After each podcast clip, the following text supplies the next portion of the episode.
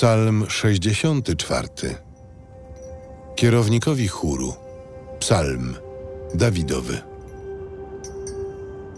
Boże, słuchaj głosu mego, gdy się żalę. Zachowaj me życie od strachu przed wrogiem. Chroń mnie przed gromadą złoczyńców i przed zgrają źle postępujących.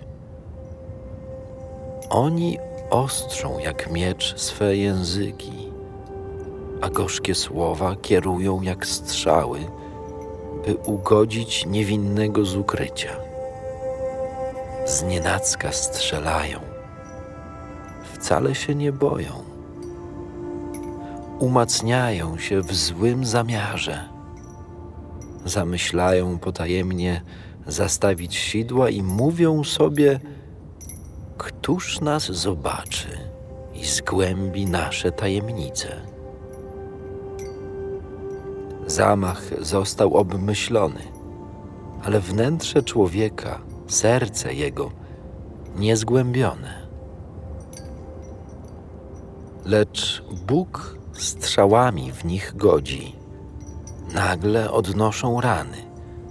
Własny język im gotuje upadek. Wszyscy, co ich widzą, potrząsają głowami. Ludzie zdjęci bojaźnią sławią dzieła Boga i rozważają Jego zrządzenia.